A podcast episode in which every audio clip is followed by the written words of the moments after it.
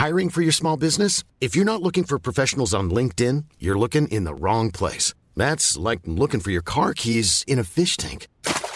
LinkedIn helps you hire professionals you can't find anywhere else, even those who aren't actively searching for a new job but might be open to the perfect role. In a given month, over 70% of LinkedIn users don't even visit other leading job sites. So start looking in the right place. With LinkedIn, you can hire professionals like a professional. Post your free job on linkedin.com slash people today.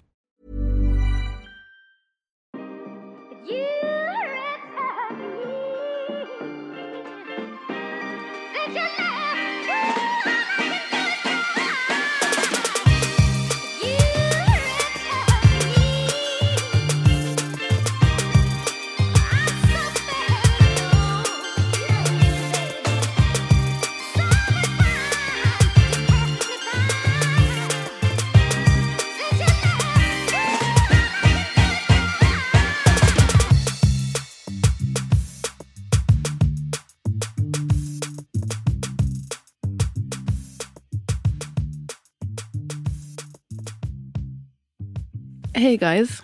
Nu lyssnar ni på Okrystat och OPK är på eh, resa för sin bok. Hon ska göra lite research om postpartum runt om i världen. Så hon är i Etiopien, våran gamla, vad kallar man det, Hem, hemtrakt. Eller vi har bott där tidigare. Så hon är tillbaka där med mina föräldrar. Men jag har en väldigt fin vikarie med mig, nämligen eh, Amat Levin, Hej. min make. Mm. Säger man så? Maka. Make. Make. Hur är läget? Du är stressad? Ja, det, Tyvärr. jag är lite stressad över allt. Varför så, du behövde inte säga ja till att göra det här. Kände du dig det- tvingad? nej, inte tvingad. Men det kändes som att eh, ni gjorde ju inte ett avsnitt förra veckan. Mm. Och det kändes som att du behövde en vikarie med short notice. Så då ställde jag upp. Jag hade kunnat lösa det själv, men jag är jätteglad att du kom, men kände inte Kände dig aldrig tvingad. Jag vet Okej, inte att du ska vara stressad. Jaha, berätta. Vem är du? Vill du plugga någonting när du ändå är här? Du har en jätterolig podd som heter Så vad händer? Mm. Eh, om ni kollar på Love is blind, då måste ni lyssna på Så vad händer. Ja, Den är hilarious. det är kul att göra. Vi gör ju en podd som heter Så vad händer? Det är ju en av många saker som jag håller på med. Och eh, det är ju lite politik och lite samhällsfrågor och lite rätt mycket seriösa grejer ganska ofta. Men ibland är det också kul att bara I de vanliga avsnitten populärkultur. Mm. Och nu har vi gottat ner oss i Love is blind som vi båda, jag och min poddpartner John, båda gillar mycket. Mm. Vi älskar den serien. Jag, det- ska också, jag, hör, jag hör många av mina takes i Nej, inte Jo, så många. jo, hur, väldigt många, många. hur många? väldigt Jag- mycket. Så jag tycker- jag bara, det här är, det här är jag sagt, men det är inget fel. Jag brukar ge dig cred tycker jag. Mm. Om det är någon som jag tar medvetet. Ja, men du kanske inte gör det medvetet, men det Du är är inte verkligen så. säker att det är dina text. Ja, det är Mm. Men det är okej. Ge ett exempel. Ja, vi kan ta det. Vi kan ta det sen. Det är inte så. Men du får göra det. Jag bara tycker, Mm, vi kollar ju tillsammans och vi Mm. pratar ju med varandra, så det är Mm. inte så konstigt. Uh, jaha, ja men precis. Du har det och sen så har du, får man säga något om nya? Nej. Ehm, jo, alltså jag, jag, är också, har ju också, håller ju på med mitt projekt Svart historia som jag har hållit på med i över fem års tid. Mm. Instagram och bok och eh, podd på svenska sedan typ ett år tillbaks. Men nu ska det bli en eh, podd på engelska. Mm. Det är väldigt kul. Det blir Jättekul. betydligt större publik förhoppningsvis. Det finns ju, jag menar, Sverige är ju trist på så sätt att det, mm, det finns ett tak på hur många som är intresserade av den här frågan. Det är Mm. många som bara, de hör åh, någonting kopplat till så svart historia eller svarta människors whatever. Mm. Och då är det som att det inte är intressant per definition nästan. Men är det inte också i huvudtaget historia? Alltså det är ganska nischad. Ja, fast om man kollar på alla listor så är det ju mycket så här historiepoddar. Det finns ju en hel del historiepoddar som är jättestora, Mm. även i Sverige. Med Peter Historia och den som heter Historiepodden. Och, men jag tror att det är mycket just så här, du vet, det kanske är så här, ja men ska vi ta första världskriget, eller andra världskriget one more time? Mm. Liksom. Det är det folk det är det. Eller, eller romarriket som den här Men folk vill höra det som de grejen. upplever som sin egen historia Mm. kanske. Ja, och när man gör det internationellt då, så, och på engelska så finns det ju fler människor som runt om i världen upplever att svart historia är deras historia. Mm, precis. Så det, det ska bli kul. Vem vet, så det kanske går åt helvete. Men jag hoppas det inte går åt helvete, för det som folk kanske inte fattar hur mycket arbete som ligger bakom en sån där. Alltså, Mm. en, även en, en, en vanlig pratispodd kan ju vara lite mer arbete än vad folk tror. Men ditt, det du gör på Svart historia är ju um, typ heltidsjobb Mm. Ja, det, för pennis. ja. Vi har inte råd att leva så tyvärr. Nej, Mm. Så den får ni jättegärna lyssna på. Stödlyssna om inget annat. Sätt på den. Bara Ha den rösta- silent. ha den på mute. Ja, men vad heter det? Ja, du har, du, jag hade tänkt att vi skulle prata, ja, men vi ska prata lite om att vi ska bli föräldrar. Det här är ju Mm. en eh, gravid och föräldrapodd. Mm. Mycket. Alltså jag tror att, jag vet inte, det skulle vara kul att veta vilka som lyssnar, men jag tror att majoriteten är gravida. Mm. Ehm, och då är man intresserad av andra gravida, oftast. Mm. Mm. Och nu ska du bli pappa för tredje gången. Mm. Vad känner du inför det? Det ska bli kul. Det, ska också, det känns också... Det kommer att låta fucked up kanske. Men Det det, är känns, det känns ju... Av alla, av, av alla, av de två tidigare graviditeterna så känns det ju... Det här är den som jag har ägnat minst tankekraft åt. Mm. För att jag tror att det bara är en effekt av att vi har gjort det här två gånger redan. Den första var ju den som jag tänkte allra mest på. Sen så var det lite mindre med andra. Och sen så med tredje var det som att säga, ja, det här... Ja, nu vet man ju i alla fall att man löser, whatever som dyker upp, så löser man det. Mm. Det visste jag. Den, den, det självförtroendet tror jag inte jag hade innan med första. Mm, Och då kanske är inte det heller så med andra. mycket, det, är en- det där är ju verkligen olika vad folk känner. Men jag tycker den omställningen är så himla stor. För det är bara Mm. så här, vad betyder det ens att ha ett barn? Och hela vår relation ska förändras. Nu är det redan, man är verkligen så här igång i hela den här småbarnsgrejen. Så det Mm. blir en till. Ja, människa. precis. Och så är man lite ödmjuk inför tycker jag att det är en, alltså en helt ny person. Jag vet inte hur den kommer vara och så. Men ehm, jag känner mig inte heller nå nervös. Men om, jag, om vi backar lite. Alltså du, ehm, jag vet inte hur mycket du pratar om det. Men du var ju inte så peppad där i början. Jag var inte, det var som att, det var för att jag, det var inte på, ehm, det ingick inte i planen just då. Du har varit andra oplanerade graviditet. Ja, Ja. Men den första var ju lite mer, whatever. Eller den, den första oplanerade var ju, Den var ju också chockartad. Ja den var ju också surprise. Men det här var så här, och du, jag vet att du brukar prata om det där, men när man håller på med liksom eh, oskyddat och avbrutna och så vidare, då måste man ju ändå göra det med vetskapen om att det kan bli ett barn. Ja precis, alltså man ska, det ska inte vara katastrof Nej. att bli- oplanerat gravid. Och så kände Men, jag. och, men så kände ju inte jag heller att det skulle vara en katastrof. Däremot hade vi, du och jag pratat mycket om att eh, vi skulle ha ett tredje barn, men frågan var bara egentligen när. Och eh, nu blev det ju rätt mycket tidigare än vad jag kanske hade tänkt mig. Inte, inte supermycket, jag hade ändå tänkt mig typ det här året, men kanske att man hade påbörjat, i, påbörjat den grejen nu i höst eller någonting sånt där, jag hade ju, snarare än Jag hade ju fått ett ja på ett tredje barn Mm. från dig. hade fått ett ja. Så Ja. himla- Men det hade, du, var ju inte, du var inte helt så här, det skickade var, in en ansökan. det var inte ditt initiativ med Nej. det. Och så frågade, jag vet inte om du minns, jag frågade, skulle du kunna tänka dig att börja försöka nu på sommaren? Mm, jag kommer ihåg det. Och då sa du, jag säger inte nej, men jag säger inte ja. Vi får se. Också Mm. du ville veta hur det var lite i livet och så. Men sen, Precis. sen så berättade jag för dig, typ i mars. Ja. Nu sker det. Mm. Då höll du på att svimma. Nej, men det var för att det var bara väldigt oväntat. Alltså, vi, jag tyckte vi skötte oss bra med, eh, med, att, eh, med skyddet så att säga. Men du vi förlitade sig också på eh, så kallade säkra dagar. Mm. Och du hade gjort en missberäkning kan man säga. Ja. Det är fair. Ja, ja absolut. Ja. Ja. Och därför var jag bara, jag, jag tänkte så att du har ju så himla bra koll på de här säkra, du hade så bra koll på de här, vilka dagar som funkar Mm. och vilka dagar som inte funkar. Så jag blev också bara överrumplad av att, aha, wow, du, du hade bara så här, vadå, räknat fel. Nej, men det var, så här, det var inte som att jag innan, jag vet inte, det är, så här, det är kanske inte var TMI. intressant. Verkligen TMI.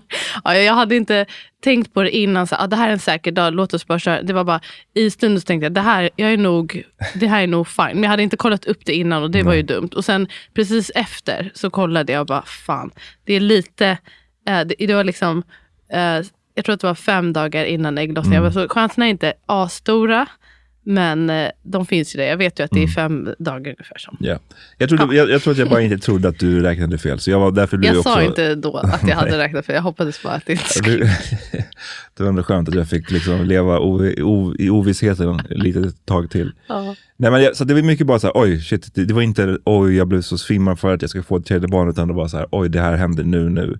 Och för folk som undrar om varför jag var så fokuserad på tajmingen, jo men för att ehm, jag ville hinna, jag var mitt uppe och att hålla på att ta mitt körkort, vilket jag ville hinna göra i lugn och ro. Jag ville att vi skulle hinna skaffa oss en ny lägenhet innan eh, vi, du blev gravid igen, för att liksom slippa så här, flytta antingen när du är höggravid eller flytta med en nyfödd. Liksom.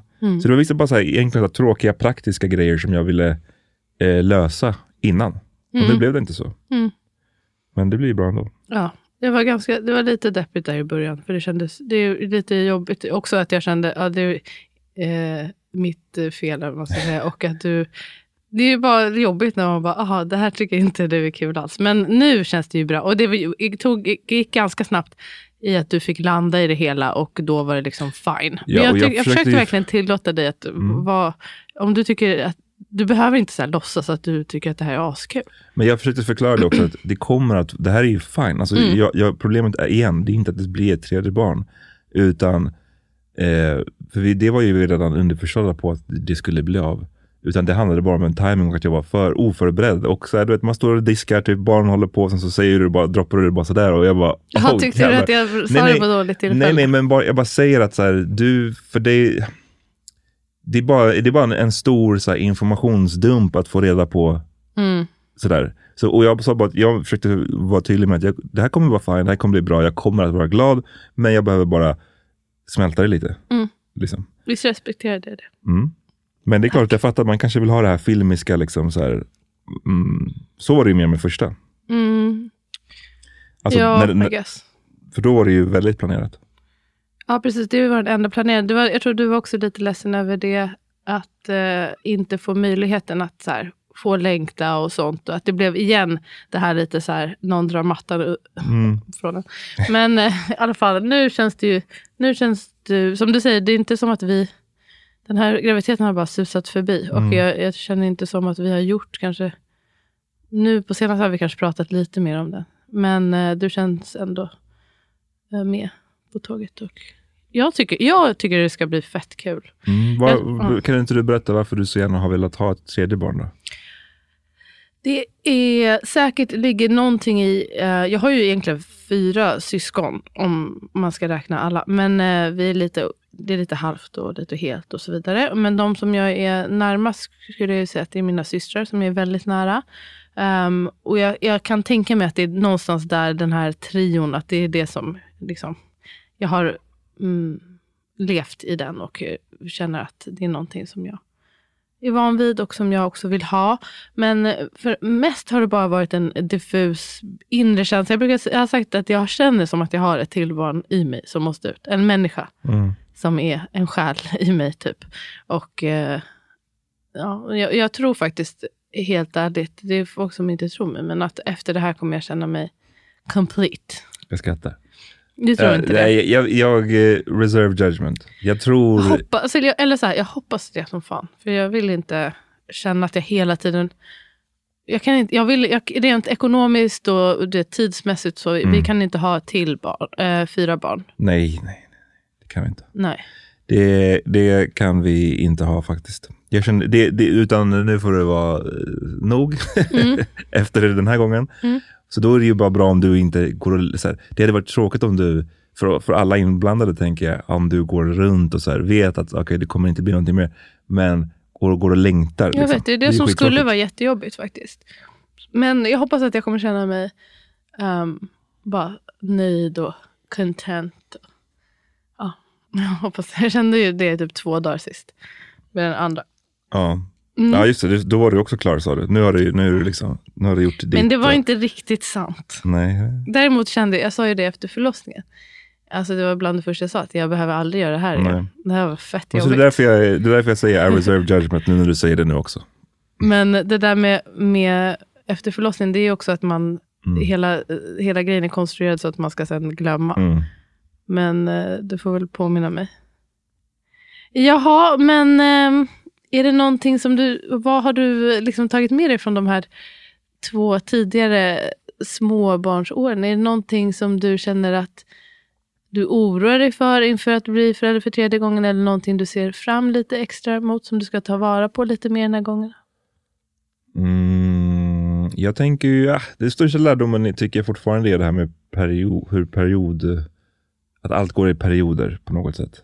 Mm. Är att eh, när det går bra och när det går enkelt och man har, låt säga man har tur att det, det kommer en bebis som bara så, åh, sover jättebra och eh, inte skriker mycket. Mm. Eller vad man nu kan tycka är positivt. Det kan ju, att njuta medan det är så, för sen kommer det med stor sannolikhet förändras vid något tillfälle.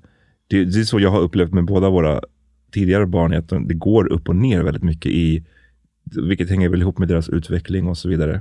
Mm. Att vissa perioder är ju enklare eller mer smooth än andra. Och att njuta medan de- det är enkelt och sen så att komma ihåg när det är svårt att den perioden också kommer att försvinna. Med största sannolikhet. Mm. Om vi inte pratar om något jätteallvarligt. Liksom. Förstår du vad jag menar? Mm, Jag förstår. Men är det något du är orolig för? Är det som, du- som du är nervös inför? Ehm, nej, jag, jag är egentligen inte orolig. Det, det, vissa, så, här, det, och så här kommer jag ihåg att jag kände efter första också, när vi fick, skulle få vår andra. Är att man har hittat en viss rutin. Mm. Och man har hittat en rutin som funkar för oss och som så här, hur vi lägger barnen, hur vi ändå delar mycket på ansvaret mellan oss. Ehm, jag tycker det flyter, den biten flyter på väldigt naturligt. Och det är en sån grej som alltid då kan ju mm, förändras. Mm. När det introduceras ett, ett nytt barn, hur påverkar det? Så det är mer en sån grej, men det är inte en jätteoro på grund av lite det jag pratade om tidigare. I att de här två tidigare barnen har ju lärt en att man löser ju Det det, till slut. Det landar ju, man hittar en ny rutin. Men det är bara den här första perioden som kan bli, beroende helt på vad det blir för slags bebis, lite omskakande låter kanske som ett för starkt ord, men du fattar vad jag menar. Lite så här, oj då, nu måste vi kanske börja om Mm. lite grann. Mm. Vad, vad känner du själv?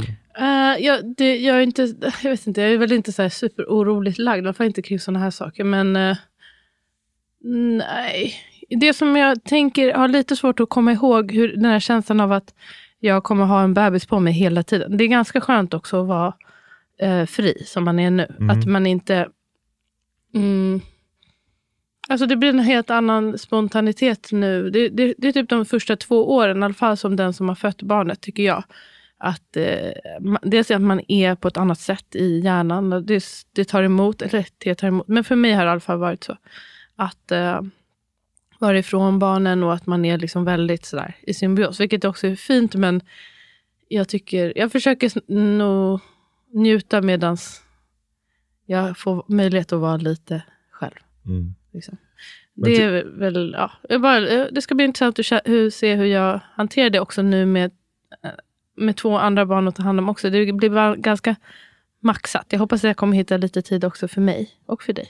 Ja, precis. Det är ju första gången nu man blir outnumbered också Mm. av barnen.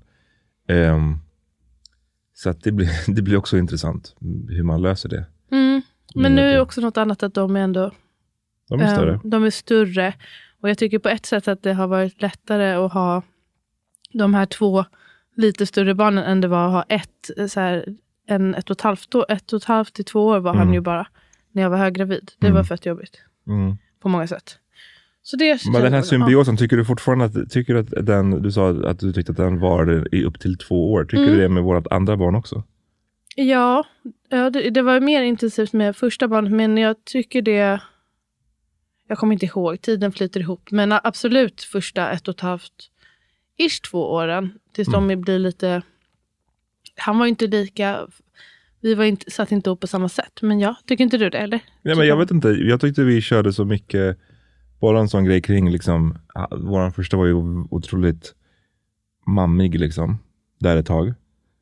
Och medan våran andra, där var det ju jag som la honom från en ganska Mm. tidig ålder.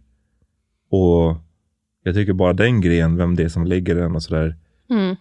Ja, det var, det var på ett helt annat sätt. Man, han, första barnet var, var också mycket mer, han hade mycket mer behov av närhet. Mm. Och, och jag hade svårare att släppa ifrån honom och så.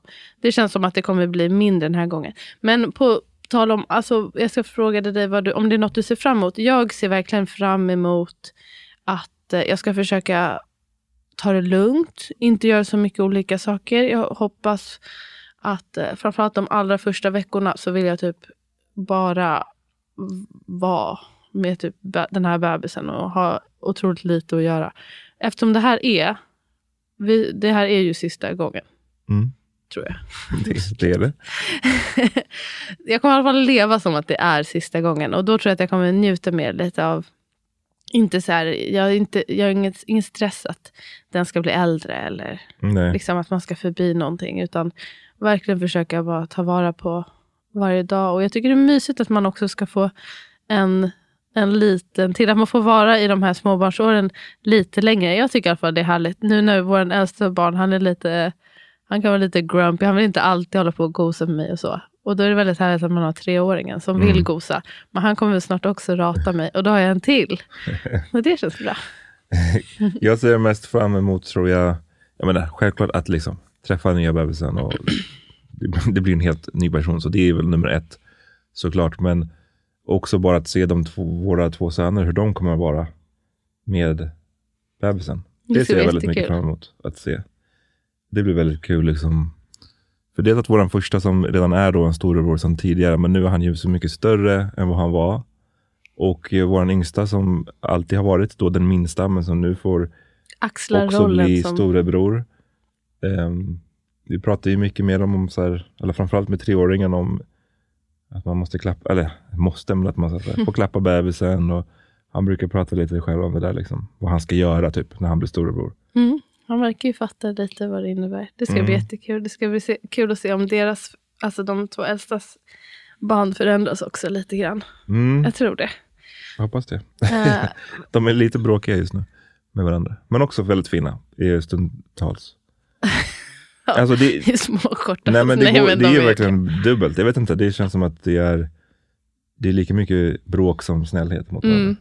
En kvinna som jag träffade idag, eh, som jag tränade med, hon var bara så du, det verkar vara så lätt för dig. Alltså föräldraskapet och allt. Det det är ju verkligen, eh, det är roligt att man förmedlar den bilden. Det är inte heller riktigt den bilden som jag önskar förmedla. Jag tycker inte det, knappast att det är lätt, det är fett maxat. Mm, det är det. Eh, och jag märkte ju verkligen av det när du var borta här förra veckan. Det här orkar jag inte göra själv. Det var Jag var alltså borta Två eh, dagar. två dagar på bokmässan. Och sen så var jag, hade jag några sådana här boksamtal i Skåne. Två dagar, två dagar. Ja. Två dagar, två dagar. Men jag, jag kom ju hem emellan, men ändå. Mm. Men det, allt blir också jobbigare när man... Jag hade så ont i ryggen och var Ja, så precis. gravid och sådär. Men det var väldigt bra för min eh, kärlek för dig. För när du kom hem sen så kände jag mig... Mm, jag sa jag måste åka iväg i- oftare. Ja, och bort en gång i veckan typ. För det var Påminns. Vet du vad jag- vi måste prata om också här, för det som folk tycker är jättekul, utan att du outar det. Att du vet ju en hemlighet om Mm. den här graviditeten. Jag blir Eh. imponerad att jag har kunnat hålla det. Nej, alltså det, du, det som du vet är alltså vad det är för, om den här personen har en snopp eller en snippa i sitt kön. Mm. Ehm, och vi gjorde så för att jag vill absolut inte veta, för jag tycker det är så kul med den överraskningen. Och jag känner mig också eh, helt tillfreds med vilket den blir. Medan förra, med, med första barnet så tog vi inte reda på det, med andra barnet tog vi reda på det. Och då hade jag lite önskemål om en flicka. Nu känner jag whatever. Ehm, så du, och du vill gärna veta, Mm. för att kunna förbereda dig. Ja, för jag hade också ett önskemål om en flicka. Ehm, så du fick, det var en snäll barnmorska som, hon gick ju med på det utan problem. Mm, att du var lite på. osäker på om hon skulle göra det. Vissa barnmorskor vill inte göra det. Nej. Vilket jag tycker är lame. Alltså, lame varför? Alltså varför inte? Varför? För det är no- några som säger, jag tänker inte, för då har, de vill inte skriva på en lapp. För att man då måste typ stå till svars om Mm. de har fel på könet. Men Mm. man säger ju att det är ingenting är en garanti. det precis. fattar väl ja, jag det med. sa de till mig också, att det här vet vi, kan vi inte säga med 100% säkerhet, men. Ja, hon sa det. Mm. Men det är också... Jag vet inte, för mig är det AV. Så, eh, men jag uppskattar i alla fall att hon... ehm, vad schysst att skriva en lapp till dig. Och den bad jag dig kolla på när du inte var med mig. För någon måtta får det vara. Mm. Men det är jättemånga som är så här, hur kan han... Min man hade aldrig klarat Han hade råkat försäga sig direkt. Man hade sett på hans minspel. Mm. Och så säger jag bara att Uh, ja, okej. Ni har inte träffat Amat kanske? Eller du, du är inte så mycket med dina minspel direkt? eller? Nej, men också så tror jag att när jag ehm, när jag put my mind till att så här, jag ska inte, det här ska jag verkligen hålla, då gör jag det Ja. också. Och jag, det är klart att vissa gånger har jag kanske behövt att tänka till lite så här extra, men det, för mig, jag, jag trodde ju själv som sagt på min förmåga att kunna hålla det hemligt, annars hade jag inte mm, ens försökt. Liksom. Men sen så trodde jag kanske ändå att det skulle vara lite svårare än vad det har varit. Jag tänkte att jag skulle behöva tänka efter mera när någon frågar på att okej, tänk efter nu så du inte råkar avslöja. Mhm. Men det har blivit väldigt bara enkelt och naturligt. Att, Mm. Jag tror folk, är också bara så här, hur... Alltså som att jag sitter och så här, eh, försöker ta reda på det. Det är ju hela grejen att jag inte vill veta. Ehm, så det, om jag hade... Jag guess om jag hade frågat dig, kan du snälla säga, då skulle du väl säga. Ja, men om du, om du vet, om du vill veta så självklart skulle jag säga det. Men vi, vi har ju en son, vår äldsta son, som gärna vill få reda på det. Och som, säger, som lovar att han skulle kunna hålla det hemligheten. Nej, han sa eller, att jag lovar att försöka. Nej, jag ska lova att försöka. Och han är ju jätte eh, världssämst på hemligheter. Jag, jag tror inte ens han förstår konceptet. Jag tror han förstår, men han kan inte... Det är också, det, han, om man pratar minspel, Mm. han är väldigt telling i hans Mm. Eh, ögon och hans mun och sådär när han ljuger. Jag, har ju, jag har ju försökt säga till honom, testa honom några gånger bara så här. Ja men jag vet inte, om han fick en godisbit på vägen hem så säger jag så här, säg inte till mamma. Och det är inte för att han inte får, Nej. bara som ett test. Och det, han håller ju det i tre sekunder efter att han kommer hem. Och sen så säger han det till dig. Ja, jag vet, han, Så. det är bra, han är ärlig. Ja, men bra. eh, jag tycker det, eh, man kan göra så också. Alltså om man, för det är många som jag träffar sådär, att säga att men jag vill veta, den andra vill inte veta. Och så tänker man att man måste välja ett visst sätt. Men då är det jobbigt om det är någon som är lite slarvig med det där. Men Det sen, för samtidigt, sen så beror det också på den som inte vill veta hur pass seriös i det är man. Är man att, är det som att ja, men det, är en, det är en preferens, men råkar jag få reda på det så är det inte hela världen. Men, för det, men du skulle du bli liksom sur om jag råkade säga det? Om jag hade råkat försäga mig? Mm, ja, det skulle jag nog bli. Ärligt talat. för det... Jag vill verkligen inte veta. Jag vet inte varför jag så gärna inte vill veta. Jag tycker bara det är så roligt med sån här... Mm. Jag älskar att bli överraskad. Jag tycker det ska bli kul. Och jag tycker också det är väldigt kul att du har en hemlighet i den här graviditeten. Det är som att du har en liten... Det är ju, ja, men en egen del av graviditeten för första gången. Mm. Det gillar jag. Ja, det är kul. Det är vissa som har sagt till mig så här, ah, men, ah, vänta, jag, det där kommer jag få ut ur dig. Liksom. Vem då? Typ Mike. Va? Att så här, men vänt, Min vänt, svåger. ja, precis, vänta tills du har tagit liksom, en öl eller två. Då, kommer- då känner jag bara De känner inte. Snälla. Alltså, Jag säger också att alltså, om det är någon som ska ha den här uppgiften så är det eh, Amat. Så det känner jag mig inte nöjd för. Men på tal om det här med att önska kön. Det är ju några som skriver det till mig ibland. Men jag tycker det är här lite känslig fråga. Men ehm, som känner väl någon typ av skam kring att önska ett visst kön. Hur känner du där? Och varför är det så att du vill så ogärna ha en till pojke? det är inte att jag Jag så ogärna vill ha en till pojke. Utan, nej men jag tycker att bara... Eh, jag, tycker, jag tycker det är lite löjligt om jag får säga så. Att jag fattar liksom, teorin bakom, jag förstår varför man inte liksom, ska hålla Löjligt på och tänka på det här. Ja. Men jag tycker också att det är ju lite olika situationer som uppstår. Man vet ju inte vad det är för person. Nej, det måste jag, man... det vet jag. Det, blir, det behöver inte betyda att man ska bli på ett visst sätt för att det blir en flicka eller pojke. Men jag tycker bara att så här, jag, hade, jag vill bara se vad, nu har jag fått, man har fått pröva på det ena, då vill jag pröva på det andra om man får välja. Och du tänker att det kommer vara annorlunda? Eh, Not, not necessarily. Men, Men någonting skulle vara, om ja, man men längtar eh, efter. vi, vi, vi pratar ju utifrån, man pratar ju hela tiden, eh, vad blir det, en pojke eller flicka? Men jag vet, det är folk ju- är besatta av det. Det är väldigt många som önskar en dotter för mig. Det kan jag bli lite... Eh, jag, jag kan inte, inte provocera det för mycket, men eh, snarare att jag kan bli lite ledsen typ för ifall att jag nu ska få en son till, att det är också ju såklart Alltså, jag vill inte att folk ska känna sig besvikna för mig eller känna som att jag nu har You're um, in for it. in for it. Eller liksom, ah vad synd. Jag, jag älskar ju mina söner. Jag var ju helt inställd på att jag skulle, bara skulle få döttrar. Men det har jag liksom Mm. eh, Fuck släppt och förstått att det spelar inte någon roll. Nej, men det, man behöver inte sätta så stort värde kring det. Eller så här, ja, nu, ska jag, nu ska jag ha en pojke för det ska bli så här, eller en flicka för det ska bli så. Men menar, i våran värld, vi, vi, vi, vi pratar om att det finns olika kön, eller hur? Mm, Det finns det. Det får man väl ändå säga 2023. jag vet inte. Nej, men får, eller, eller vadå? Jo, Män och kvinnor, det finns ändå. Right? Det, jag, jag tycker inte, det, det bör ju inte vara kontroversiellt. Och därför då om man sätter en pojke till världen, då kan det vara kul att sätta en flicka till världen. Och inte så mycket mer än så. Det behöver inte vara för att... Mm. Men vissa kan ju skriva att, de, att det är en väldigt stor sorg för dem. Och då kan man, Att- alltså om de får det som de inte hade tänkt. ja, det, det är, så, så känner jag ju däremot inte Nej, för då, men då tror jag att man också lägger väldigt mycket i det. Vad Mm. det innebär. Alltså också mycket krav på den här personen som kommer. Att de ska leva upp till något, någon viss bild som man har. Nej, nej men så, så känner inte jag. Alltså, allt det här har bara- varit en, så här, om man får välja, eller får välja, om det blir alltså, en liten, liten preferens. 51% versus 40 49%. 60, 40. Det, det, är liksom, det är det vi pratar om, det är inte att det är en stor besvikelse om det inte blir på ett visst sätt. Och sen så såklart det ultimata är, man hoppas ju på att det är en, Frisk. att det är en frisk eh, bebis, att Får den är välmående.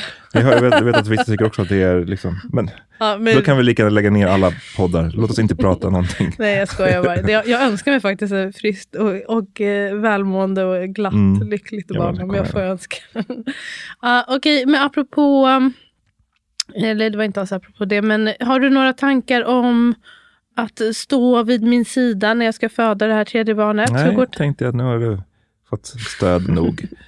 Jo, men... Eller vad menar du? Det är klart att jag... jag Ja, men tänker du på förlossningen? Hur går tankarna där? Ja, jag tänker på att jag hoppas att det ska bli så som du vill att det ska bli. Du vill ju ha en hemmaförlossning en gång till. Och det är ju ingen garanti att det blir så, men det är en, jag hoppas ju verkligen på att det ska bli så. Förra gången så är det mycket mer nytt med hemfödseln för mig. När du föreslog det så visste jag inte riktigt egentligen i, i princip någonting om det. Mm. Jag visste typ att det gick, men jag tänkte kanske att det här är någonting som det blir så om man Inte hinner så shit, jag hann sjukhus. inte till sjukhuset, nu måste det bli hemma. Det är typ så jag tänkte. Mm. Och, Visste eh, du att folk gjorde det på ett organiserat nej, nej, sätt? nej. Det är det jag menar. Jag, jag trodde att det bara var sådana där fall. Att Ja. de inte hann till sjukhuset därför. Så, um, men det, här, det har ju vi pratat om förut, det här med att liksom, ja, jag gick, gick på den här, jag gick på ju en kurs om hemförlossning där det var två hembarnmorskor som pratade. Ehm, och de hade gjort det sedan 70-talet eller någonting. Mm. Och de berättade om allting och alla, ja vad ska man säga, pros and cons. Det var inte så mycket cons visserligen.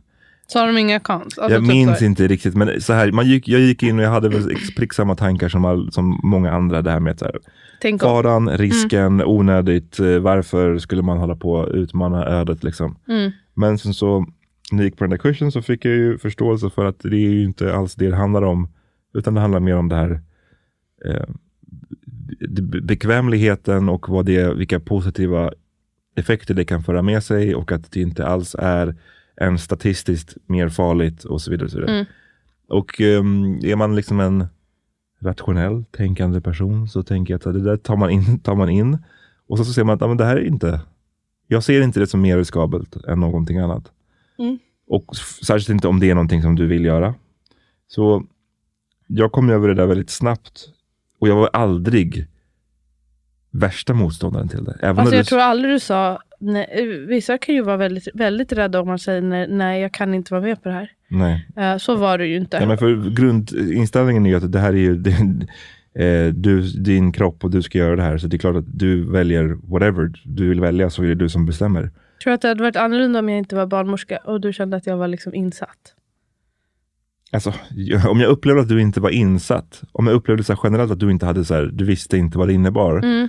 då hade jag ju velat att du informerade dig. För ibland gör jag ju ingen research Nej, på något. men det, det, det är en grej om det är som, så här, som du brukar göra, ja, nu ska jag bygga den här möbeln och så, så läser du inte instruktionsmanualen. Nej. Det är ju en sak, det kan man ju leva med. Men, om, men det, man bör ju veta Men det vad det är man ger sig in på när man ska... Ja men verkligen. Mm. Och det de allra flesta gör ju. Ja. Har ju koll. Och eh, så att, eh, då hade jag kanske reagerat mera. Men så grundinställningen var ju aldrig att du inte får eller bör göra så här. Utan jag tyckte det bara var, aha, det här var ovanligt. Men sen så gick det ju där över väldigt snabbt när jag gick på den där kursen. Det var ju rätt tidigt och sen så, ja okej, bra. Makes sense, tyckte jag. Mm. Men Och- du var innan, inför den, i och för sig du kanske inte var nervös. Men du var ändå lite så här, hur ska jag klara det utan smärtlindring? Ja, jag minns faktiskt inte hur jag tänkte kring den biten. Jag minns ett Men- samtal vi hade. Vad sa jag? Att jag kommer inte ihåg om det var precis... Jo, det var nog innan. Alltså jag var bara så här, jag, det slog mig att jag bara, eh, jag kommer verkligen inte ha tillgång till någon epidural. Typ jag, kommer, jag har inte ens liksom känt krystvärkar. Jag vet inte hur ska jag... eh, Alltså, det, det kommer göra jätteont. Typ. Mm. Ehm, och du var bara så här, ja, jag vet inte, jag har inte velat säga det, men ja, det, jag har tänkt på det. Hur ska det gå? Typ. Okej, jag, jag inte det samtalet. Men, men eh, nej, det, men precis. Det var ju, vad ska man säga, coolt att se hur du klarade det. Så inom citationstecken bra. Alltså, jag upplevde ju, när man jämför de första förlossningarna och den andra så upplever jag ju att den första var ju betydligt, bara från min, mitt, vad ska man säga, utifrån perspektiv så var ju det way jobbigare. Mm, också psykiskt jobbigare Psykiskt krävande, men alltså för dig också så att ha ont så där länge. Och jag menar, där hade du olika sorters eh, smärtlindring, men jag upplevde ju att du så här, bara du verkade ha mer ont under den första förlossningen. Ja, verkligen. Betydligt mer. När vi höll på med den här lustgasen och liksom, var, där var det ju betydligt fler tillfällen där det kändes som att, så här, oj jävlar, hur ska du klara det här? Typ. Medan den andra så kände jag inte så alls. Ja. Så. Du kanske också var skönt i att, dels att det gick ju så himla mycket snabbare så det går Mm. inte. Men att du kanske inte förstod hur snabbt det gick. Liksom. Alltså att man, när du kanske fattade, alltså du kanske inte fattade, ah, nu är det typ över. Ja, Ja. Att det gick undan. Men nu inför den här känns allting helt lugnt. Är du liksom orolig för något? Tänk om, har du lite sådana tänk om-tankar? Nu gick ju allting, förra gången gick ju verkligen, kan det inte ha gått bättre? Nej. Så, då, och det, så behöver det ju inte vara den här gången. Det behöver inte heller vara att jag har en enkel födsel. Liksom. Alltså. Nej, jag vet. Mm. Nej, jag, jag känner mig inte orolig för det. Det är ingenting som upptar min, liksom, min hjärna på det sättet. Om det händer, då händer det. Då får man hantera det i stunden. Liksom. Du kommer ju ha ett eh, bra lag där runt dig av både barnmorskor och andra. Eh, så Vet du vilka som kommer vara där? jag vet att du ska ha de här två barnmorskorna som du har sagt och du ska ha dina systrar. Och du ska ha eh, din kompis, eh, eller vår kompis Ashley. Och eh, säkert någon mer som jag glömt. Nej, du själv. Och jag själv. Då- Eh, och kanske våra barn. Vad tycker du om det? Ja, det är jag lite... Igen, det här är, det är du som bestämmer. Men jag, det, jag hade inte velat ha det. Nej, okej, berätta. Det har vi inte pratat om faktiskt. Alltså om jag var du hade jag nog inte velat ha det. Därför att mm, de är ju rätt små. Det, man, jag, jag tror så här, man, man hoppas ju nu på att de på något sätt så här, i det underförstådda bara ska så här, fatta vad det här handlar om. Och fatta på något sätt. Du vet nästan som så här Intuitivt. Liksom. intuitivt förstå att okej, nu måste vi hålla oss i skinnet här lite. Mm, Men de det kan, ju, de kan ju vara minst lika galna som de är ibland vanligtvis. Mm, Och det är det jag tänker, så mycket som jag i alla fall upplever förra födseln, så var det så mycket som handlade om att du skulle vara in i din zon. Du skulle liksom vara, vara i din hjärna på ett sätt som där du inte skulle ha så mycket direkt yttre mm. störningsmoment. Det var no, jag kommer inte ihåg, var det något tillfälle där du sa att folk skulle sluta prata eller? Alltså, det var att någon, folk, någon höll på att klappa på mig. Då kom Ja. jag ihåg att jag bara kände att jag måste typ Precis, nu- spy när ni klappar mig. Så Nu- nu-. Nu, nu tar du mig ur zonen. Och Mm. det är bara det jag tänker med så här, de håller på och bråkar och slänger någonting på varandra Mm. som hörs. Det känns bara lite onödigt, Nej. jag. Jag fattar. Och det, det är faktiskt inte som att jag har så här, värsta längtan att de ska vara med. Det är mer att eh, en eh, fördel med att föda hemma är ju att man inte kanske behöver så här, rodda direkt med barnvakt och sånt. Det är lite jobbigt att så här, gå in i den. Nu ska typ någon komma och hämta och sen ska man åka in. Men eh, en nackdel är väl kanske att man inte vet heller vart barnen kommer vara. Det kan ju vara på natten, då kommer inte jag väcka dem för att de ska dra Nej. därifrån. Men då får det väl bli att du liksom nattar om dem. Eller så är de på förskolan. Det, det är ju ganska sannolikt att det blir någon av de här scenarierna. Alltså natten är väl det mest sannolika tänker jag. Mm. Men jag tänker att man tar den biten lite som det kommer. Och att vi har ju en mm, liksom, relativt stor lägenhet. De behöver ju inte sitta och häcka i badrummet eller Nej, nej. i mitt rum om det är där jag ska vara. Så jag tänker att eh, om inte de vill vara inne hos mig eller om jag stör mig på att de är där, då kommer jag be dem att gå därifrån helt enkelt. Alltså, Eller be er att säga till dem att gå därifrån eller att någon tar ut dem eller något. Så jag tänker att man inte behöver ha värsta Och du tänker att när- om planen. man då lyfter ur dem till exempel. Och du vet hur de kan vara ibland. När man säger till att de, de nej, men nu får inte du vara här. Eller du får inte. Då kan det ju bli tårar eller skrik för att de blir lite så här envisa. Och då, då tänker du att det där lilla skrik, den där stunden där när man säger okej men fan, nu måste jag ta och bära ut dig här ur badrummet. Och så, så börjar de skrika. Det kommer inte ta ur dig ur the zone. Jag Det är vad vet inte. tänker. Jag hoppas inte att de ska göra... Jag, jag pratar ju med dem ganska mycket om eh, hur, hur det kan bli, hur jag kan låta och att det blir, alltså vad jag behöver och så. Ehm, och jag hoppas de inte ska skrika liksom där. Men ja, det hade väl varit osoft. Men jag tror att jag fixar det. Jag vet inte. Mm. Det, det är inte, it's not that deep. Jag tror inte heller, de har inte heller värsta längtan efter att vara med. Som uh, Irie, min systers dotter, hon ville ju verkligen vara med. Och var hon det då? Ja, hon var med i början, men hon var ju också så taggad och igång och sådär. Så fick man säga att henne liksom softa lite. Men hon var också väldigt gullig mot Oppo. Men hon skulle också så här prata, prata, prata. Men, eh, och då efter ett tag, hon blev ganska rastlös. Så då ehm, kom mina föräldrar och gick ut med henne till parken. Så var hon ute eh, och sen precis när Oppo hade fött så var hon bara så här, vart är du, vart är du? Jag vill att hon ska komma. Så hon kom hem när hon, Oppo fortfarande var i poolen. Mm. Så jag tänker något sånt, alltså det behöver inte vara... Om de inte pallar vara hemma eller så, då går de ut. Mm. Ja. Ehm, Men du tror inte de blir... Vissa tänker ju typ att det är trauma för barn om de ska vara med. Nej, det tror jag inte. Alltså det, jag menar, ja, om någonting jättehemskt skulle hända, absolut. Men det är, om det är en, en, en jag vet inte, nu, nu vågar jag inte, får man säga en normal födsel? Eller det är Ja. problematiskt. Ja. Om det är en födsel där allting, där det mesta går bra, då, då ser jag inte att det skulle vara traumatiskt. Liksom. Och jag tänker de kommer gå... De är ju... I alla fall äldsta barnet, han är väldigt mån om att säga att han vill absolut inte se något blod och så. Mm. Så då kommer han väl... Då kan man ju varna, det kommer komma blod. Då får du... Han känns ju enkel, det är bara att låta honom här, du får spela vilket tv-spel du vill. Ja men Då kommer- exakt. Då kommer han bara men också det andra, ge iPad. Typ. Alltså, Det är inte eh, värsta svårt. Men han har också sagt att efteråt, han har sagt hur han vill att möta barnet. Att göra som förra gången, Mm. att han får gå fram och så Mm, själv. mm, Det, det får man hålla att de inte ska bråka eh, precis. om det. precis. Ska de få gå in en och en eller tillsammans? Det kommer bli bråk om vem som ska gå in först, om de går in Ja, men en då och tänker en. jag att man får distra- distrahera dem först. Det får bli så här, vem vill ha chipskålen här och en film och vem vill gå in till bebisen? Jag har ju lovat att vi ska äta tårta. Mm. Eh, och sjunga Jag må leva till barnet. Mm. Så det skulle man kunna distrahera med att det är Mm. en som får äta tårta. Mm, Och sen den andra. Precis, för andra, and- risken om de går in tillsammans är att det blir tjafs då också. Ah. De är, bara på ett, de är ju på ett humör, eller på en, i någon period just nu där det är ganska mycket eh, tjafs om, liksom. Varje gång vi, jag går och lämnar dem på förskolan så kommer vi ner från hissen liksom, och sen så har vi ju en knapp där Mm. vid ytterdörren. Som man trycker och så öppnar sig dörren automatiskt. Och då är det ett race till den här knappen varje gång. Och jag, nu varje morgon behöver jag, måste understryka, det är ingen tävling här. Vi ska inte tävla om den här knappen. Mm. Idag. Just för att också, De brukar kunna faktiskt eh, alltså förhandla mm, om knappen. En får sitta i hissen, den andra får trycka på knappen. men just för att eh, de kan båda vara så jättedåliga förlorare.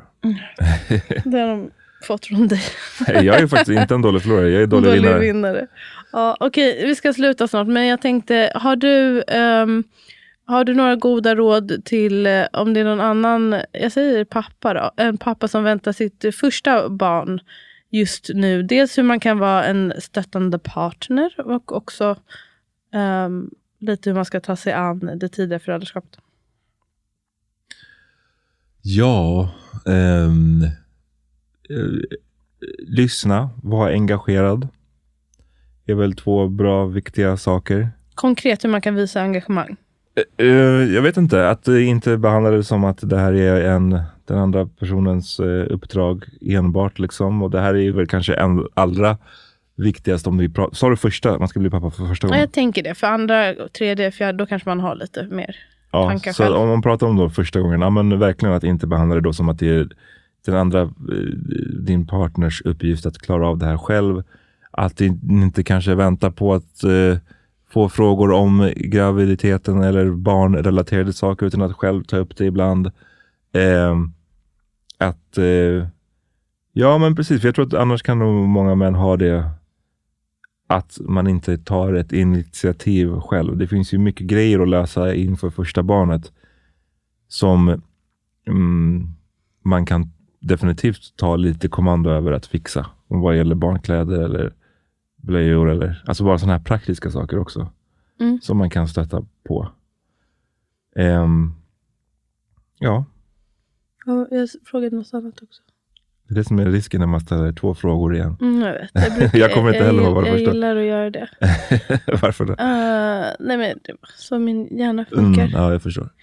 Okej. Nej, men jag, Jo, det var, nej, jag hade nog en annan fråga i mitt huvud. Det Mm. var, jag, vad tycker du om... Alltså jag, jag kommer göra... Jag planerar att göra en postpartumplan. mm, Vet du vad det är?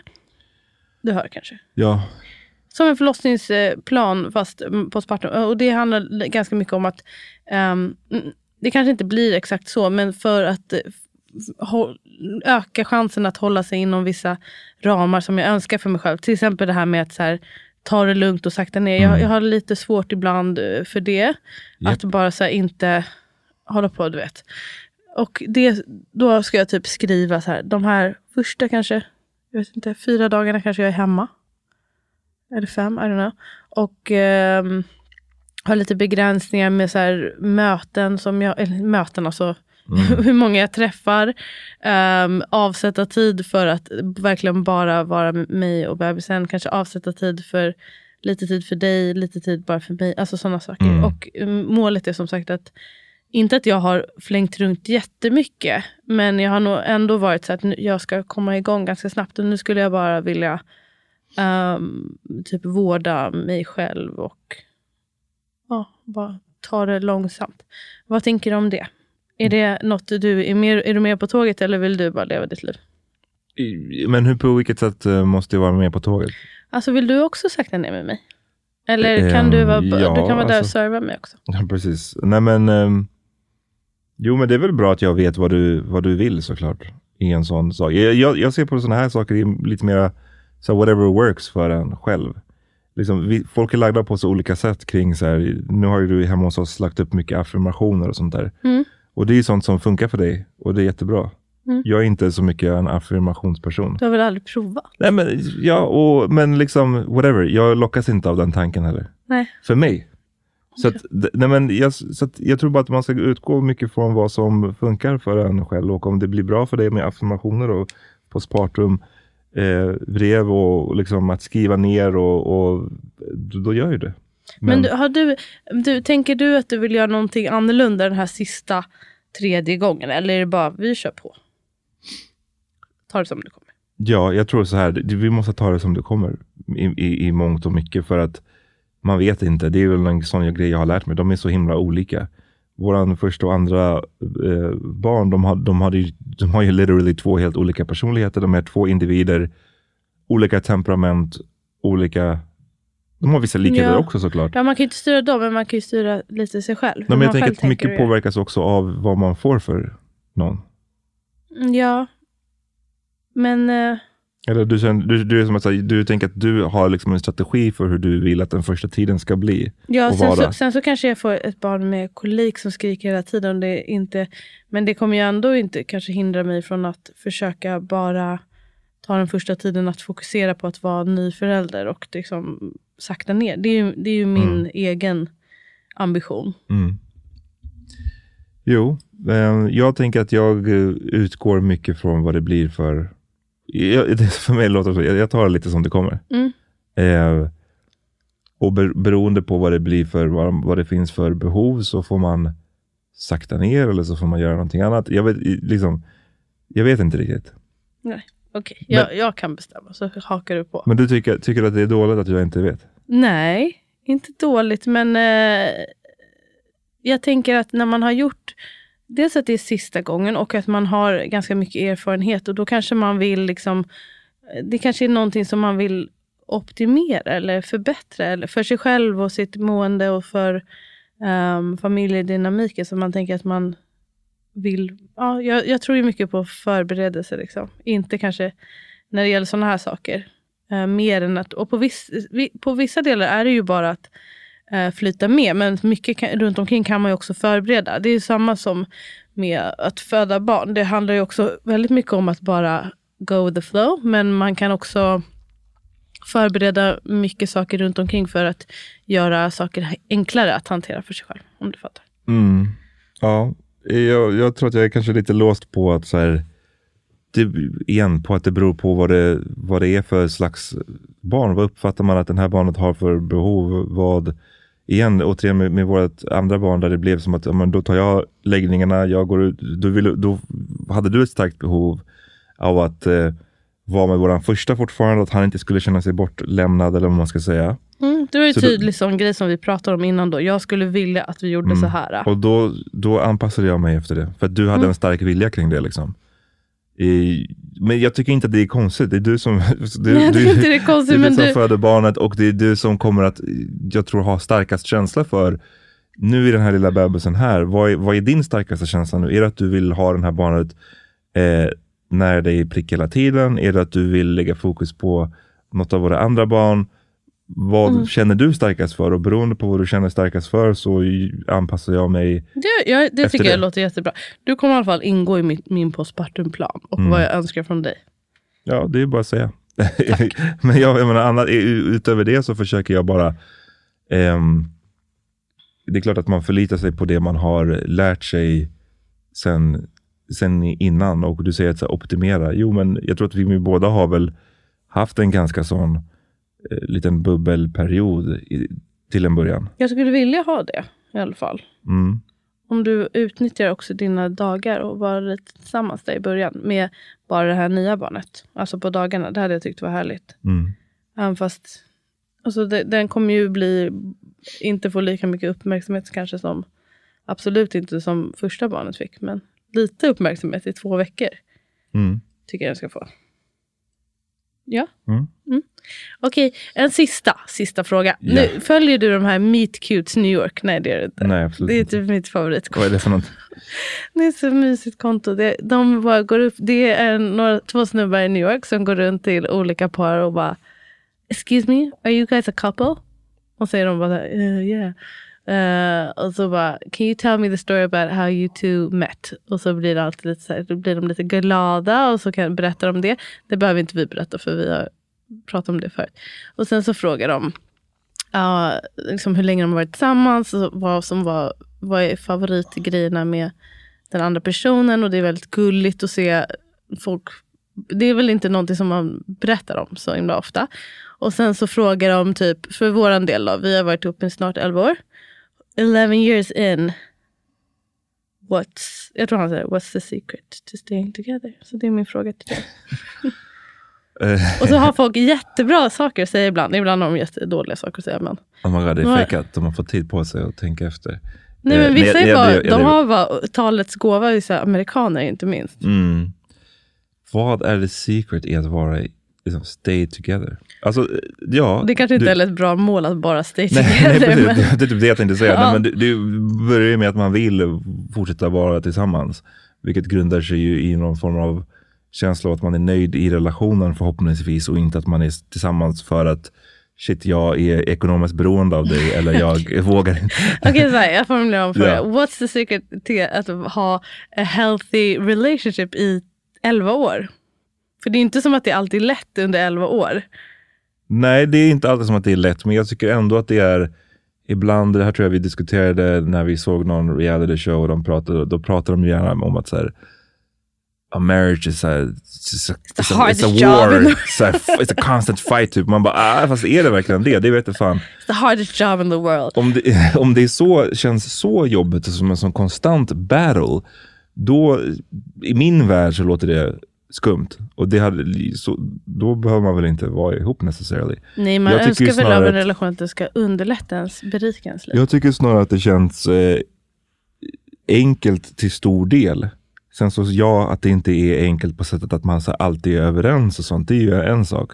Men förhoppningsvis är man överens i den absoluta majoriteten av tiden och är man det så tycker jag att det känns ganska enkelt att vara ihop. Jag har inte tyckt att det känns som en sån struggle direkt. Men nu har du ju- alltså Nej, majoriteten, särskilt de senaste åren. Men Det är klart man, men jag vill man säga måste det. ju ha, ha, jag tänker just om frågan är hur man håller ihop så där länge, då måste man ju ta sig igenom säkerligen några svåra perioder. Och då handlar det väl mycket om, jag vet inte, att stay eh, eh, committed till just att man vill göra det tillsammans. Men också Um, att vilja typ eh, utvecklas i relationen och i sig själv hela tiden. Eller hur? Man kan inte, en kan inte vara uh, stå stilla. Alltså man, det, det är ändå, även fast det inte är the hardest job in the world, så är det väl ändå ett konstant arbete som båda måste vara involverade i. Mm. Precis, så är det väl. Um, ja, jag har inte talets gåva i den här frågan känner jag. Men jag tror bara att man måste, som sagt, man måste, det måste finnas en vilja. Det måste finnas eh, en anpassningsförmåga som ska finnas där ute som inte innebär att man ska tappa bort sig själv eller sitt eget liv. Liksom. Man Mm. måste ju ändå vara en individ fortfarande. Ja, jätteviktigt. Men man måste också ha mycket mm, tålamod till viss del med att den andra personen också är en individ och att den kommer att göra saker på sitt sätt. Och att vissa saker, att inte försöka förändra den andra för Mm. mycket. Alltså, Det har jag man- verkligen fått jobba med. Nej, men alltså jag har verkligen alltså att acceptera också, vi, vi är väldigt olika på Mm. vissa sätt och att det måste få vara så. Precis, och där är, hade inte Oprah någon sån här grej om vad man skulle, eller är det, är det från ett skämt om Oprah? Jag vet inte. Om att så här, Mm, hur man ska så här, basically få din partner att bli så som du vill att den ska bli. och det känns också, säkert det. kanske tidigare Oprah i alla fall. Då, det känns ju som en, um, det tror jag många kan fastna i någon slags fälla i. Att säga, ja, vi är olika men nu vill jag att du ska bli så här. Mm. Och genom att liksom chip away så kommer jag till slut att kunna stöpa om dig till att bli en sån person. Och det är klart att man kan, det är därför jag säger att det måste finnas en anpassning. Man anpassar ju sig hela tiden till varandra.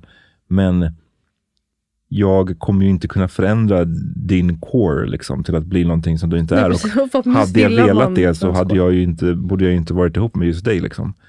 Mm. Ehm, så det tror jag. Och sen en så här, mm, ja, jag vet inte, någon form av mognad i också att, igen, åt det här med perioder, att ha saker kan bli tuffa, men de kan också bli bra igen. Om man visar på en bättringsförmåga, liksom. Om du genuint vill att det ska bli bättre Mm. och du arbetar för att det ska bli bättre.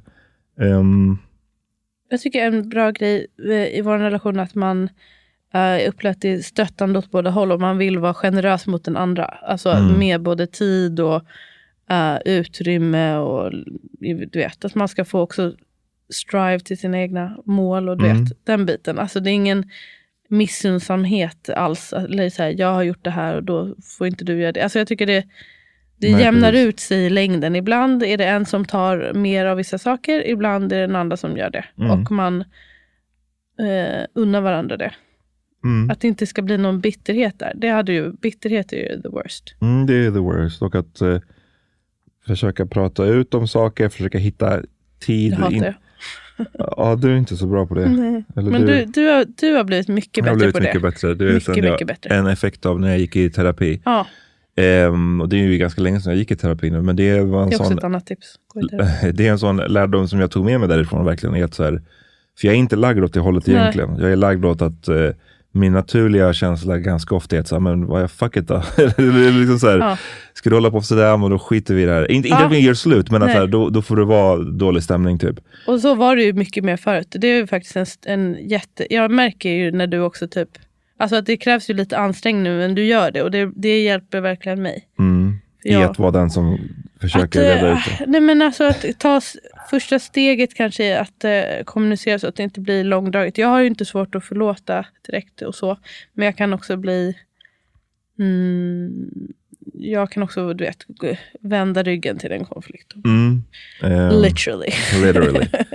Eh, så att det är ju viktigt på något sätt också. Men som sagt, att eh, vi pratade kanske lite om det här med att ha egen tid, alltså som en individ, men också att ha tid för relationen.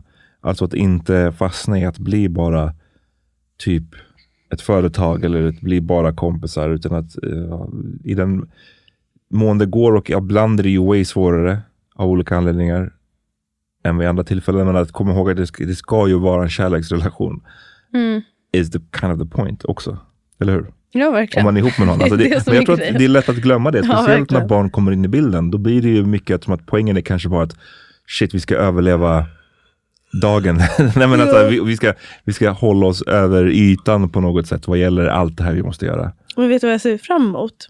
Jag, ser, jag, ska njuta av de här små åren, men tänk när de är stora och vi bara ska vara du och jag. Mm. Och vi ska typ hitta den. Alltså då blir det också en helt ny. Det kommer inte bli som när vi träffades när vi var 23 och 25 25. år. Nej. Ja, ehm, men förhoppningsvis mycket bättre och roligare. Mm. Om man har mer pengar. Ja, förhoppningsvis. Hoppas jag.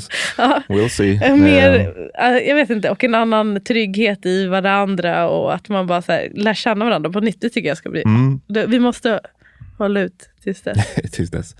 Ja, faktiskt. Nej, men det, jag vet inte. Eh, det här var, det var inget perfekt Instagram-svar på liksom 20 sekunder. Men Världens någon-. De brukar säga två meningar. Ja, men någonstans där så kan man hitta någonting, någon lärdom, tror jag.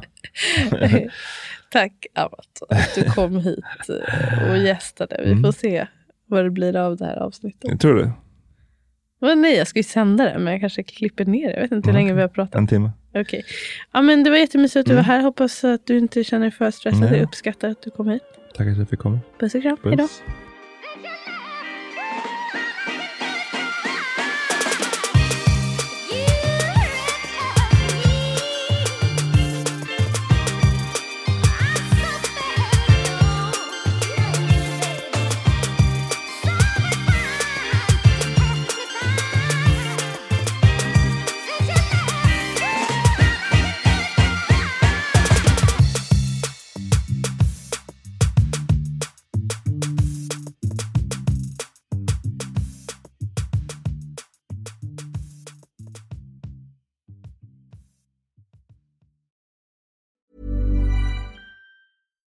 Hi, I'm Daniel, founder of Pretty Litter. Cats and cat owners deserve better than any old fashioned litter. That's why I teamed up with scientists and veterinarians to create Pretty Litter.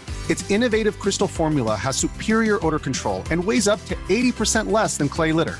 Pretty Litter even monitors health by changing colors to help detect early signs of potential illness. It's the world's smartest kitty litter. Go to prettylitter.com and use code ACAST for 20% off your first order and a free cat toy. Terms and conditions apply. See site for details.